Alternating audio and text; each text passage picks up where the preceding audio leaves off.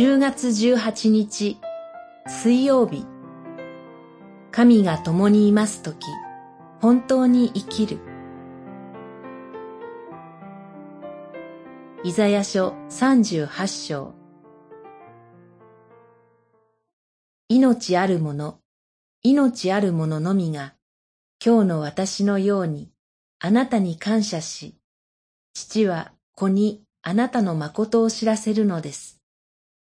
三十八章十九節ユダのヒゼキヤ王は死の病にかかり、今にもというような状況になりました。彼は預言者イザヤを通して神から遺言をするよう勧告されます。しかし、死を受け入れられないヒゼキヤ王は涙を流して大いに泣きながら神に対して真剣に祈ります。祈りの内容は信仰的に立派な内容ではありません。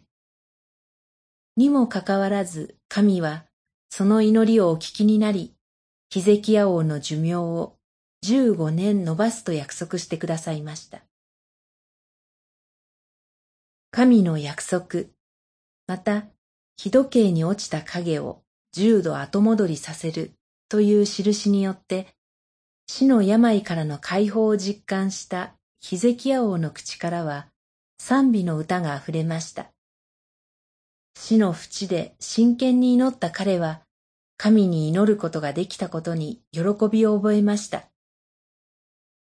祈ることができたことに、主なる神が近くにいますという命の事実を見出したからです。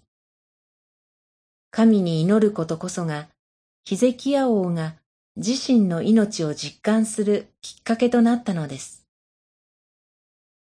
すべての人が真剣に祈れば寿命を伸ばしていただけるというわけではありません。